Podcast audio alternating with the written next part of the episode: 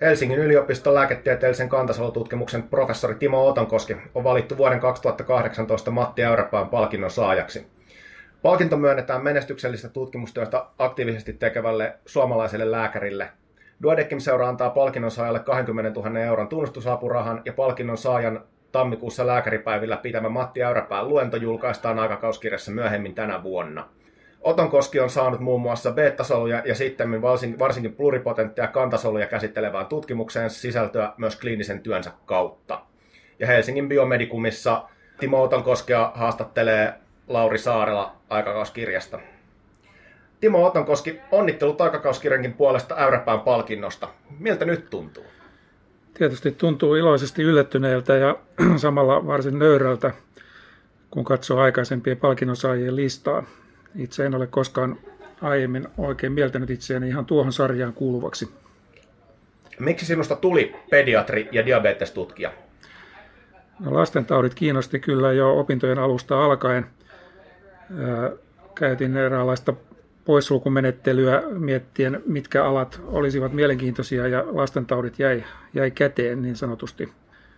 Ja tutkimuksesta innostuin kyllä myös jo hyvin varhain, selkeästi jo sitten lasten kurssilla – jossa oli Simel oli ryhmäopettajani niin ja hän oli erittäin innostava, tutkimuksen innostava.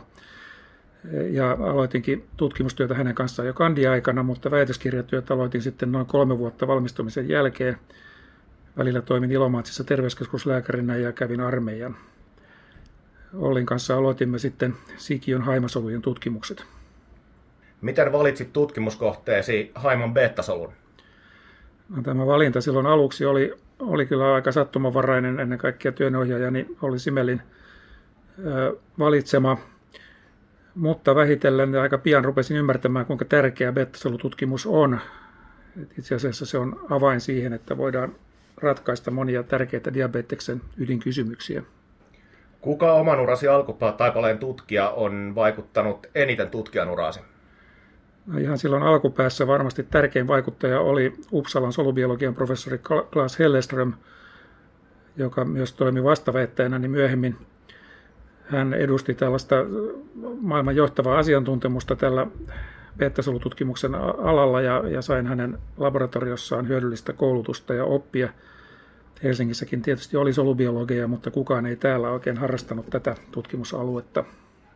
Julkaisuluettelosi on todella pitkä ja ansiokas. Minkä tutkimuksen tai löydöksen nostaisit tärkeimmäksi? No on tietenkin hyvin vaikea sanoa, mikä olisi absoluuttisesti tärkeintä. Jos nyt vähän enemmän sitä asiaa pohdin, niin, niin ensinnäkin on hieno nähdä, että, että tämä pääasiallinen tutkimusalue, joka on betasolujen kasvun ja kypsymisen säätely, niin monet näistä havainnoista, mitä me on tehty, niin on, on poikinut jatkotutkimuksia muiden toimesta ja auttanut kantasolututkimusta. Mutta ehkä kaikkein suurinta tyydytystä on antanut nämä synnynnäistä hyperinsulinismia koskevat tutkimukset, joiden lähtökohdat on ollut selkeästi omissa potilaissa. Turun PET-keskuksen kanssa me kehitimme yhdessä PET-kuvantamismenetelmän, fluorodopa PET-kuvantamisen, joka, josta on tullut kliinisesti tärkeä menetelmä maailmanlaajuisestikin. Ja olen nyt alkanut uskoa myös, että näitä viime vuosina tekemissä, tekemistämme kantasolututkimuksissakin olemme pystyneet saavuttamaan tärkeitä tuloksia. Tästä viimeisin esimerkki on vielä julkaisematon ö, juttu, jossa, jossa mallinnamme beta-solujen kehityshäiriöitä käyttämällä IPS-kantasoluja, jotka on tehty insuliinimutaatiopotilaiden ihosoluista, ja osoitamme, että tämä aika yllättävästi johtaa näiden solujen kehityshäiriöön eikä lisääntyneeseen kuolemaan. Kaiken kaikkiaan tutkijan mielessä tärkein tulos on aina vasta se seuraava, joka on tulossa, eikä niinkään se vanha. Miten olet onnistunut yhdistämään kliinisen työ- ja tutkijan uran? Varmaankin jälkeenpäin mietittynä ratkaisevaa tässä oli postokaudelta palattua niin saamani tuki, sekä rahoitustuki että, että sairaalatyönantajan suor, suopeus, jonka ansiosta pystyin toimimaan kutakuinkin 50-50 monen vuoden ajan. Ketä potilasta et unohda? Ikimuistoisia potilaita on monia. Tässä nyt ottaisin esimerk, yhdeksi esimerkiksi tämmöisen pienen vauvan, joka, jolla todettiin diabetes heti syntymäpäivänään. ja jolla on ollut hyvin monimuotoinen sairaus, jota olen saanut seurata myötä elää tämän potilaan eri vaiheissa ja, ja samalla sitten kokeellisesti tutkia tämän sairauden mekanismeja ja oppia ymmärtämään myös molekulaarisella tasolla sen, mistä tämä sairaus johtui. Että tämmöiset yhdistelmät kliinistä kokemusta ja, ja kokeellista tutkimusta on ehkä se suurin ikimuistoisin asia minun urallani. Kuka on esikuvasi kliinikkona ja mitä piirteitä hänessä olet erityisesti arvostanut? Minulla on monia esikuvia tai kollegoita, joita arvostan suuresti, varsinkin lastenklinikalla, missä olen lähinnä toiminut.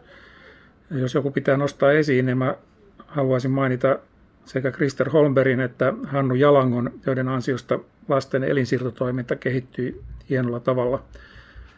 Kristerille ja Hannulla on aina ollut taito pohtia kliinisiä ongelmia biologisista perusmekanismeista lähtien ja he ovat myös aina olleet innokkaita opettajia. Onko yliopistosairaaloiden klinikkotutkijoilla mahdollisuuksia luoda menestynyt ura? Minun mielestäni mahdollisuudet siihen ovat nyt kyllä todella hyvät, varmaankin paremmat kuin koskaan. Monia tämmöisiä tätä mahdollistavia instrumentteja on nyt kehitetty ja toivoisin vain, että nuorilla riittäisi kutsumusta lähteä tälle tutkijalääkärin kiehtovalle uralle, vaikka se ei ehkä lyhyellä aikavälillä olisikaan taloudellisesti se houkuttelevin vaihtoehto. Mikä on tutkimuksesi painopiste nykyisin? Johdan biomedikumissa aika isoa ryhmää ja noin puolet tutkimuksesta liittyy kantasolujen perusbiologiaan ja toinen puoli sitten näiden solujen käyttöön ennen kaikkea diabetes- ja beta-solututkimuksessa. Eli painopiste on näillä alueilla aika lailla tasan jakautuen.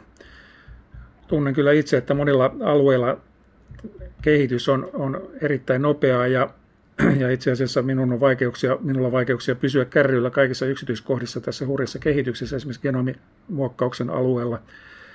Mutta onneksi ryhmässä on todella lahjakkaita nuoria tutkijoita, joiden itsenäistymistä pyrin tukemaan. Millainen on pediatridiabetologin tulevaisuus? Parannetaanko tyypin 1 diabetes tulevaisuudessa ehkäisevällä rokotteella, haimon solujen geneettisellä muokkauksella, omilla tai siirretyillä kantasoluilla vai jollain muulla tavalla? No, käytännön hoidon osalta on minusta aivan selvää, että nyt eletään murrosvaihetta. Keinohaima on tulossa kovaa vauhtia tyyppi 1 diabeteksen hoitoon ja, ja pediatridiabetologian täytyy olla näissä tekno- teknologia-asioissa todella valveutunut. Olen myös hyvin optimistinen siitä, että vähitellen tyypin 1 diabetesta opitaan ehkäisemään, vaikka tämä onkin ollut suuri haaste, mutta vähitellen ä, eri ehkäisykeinoja, kuten enterivirusrokote, tullaan kehittämään ja, ja sairauden ilmaantuvuus alkaa toivottavasti vihdoinkin vähentyä sen suhteen, että tuleeko kantasoluperäisistä solukorvaushoidoista läpimurtoa, niin ö, olen välillä enemmän ja välillä vähemmän optimistinen, mutta en uskalla luvata läpimurtoa nyt ihan lähivuosina. Ja miten aiot juhlia Äyräpään palkintoasi? Tarkoitus olisi lähteä vähän viivästyneelle joululomalle viikoksi Kanarian saarille, La Gomeran saarelle vaimon golfmailojen ja kirjojen kanssa. Kiitos haastattelusta Timo Otonkoski ja onneksi olkoon. Kiitos.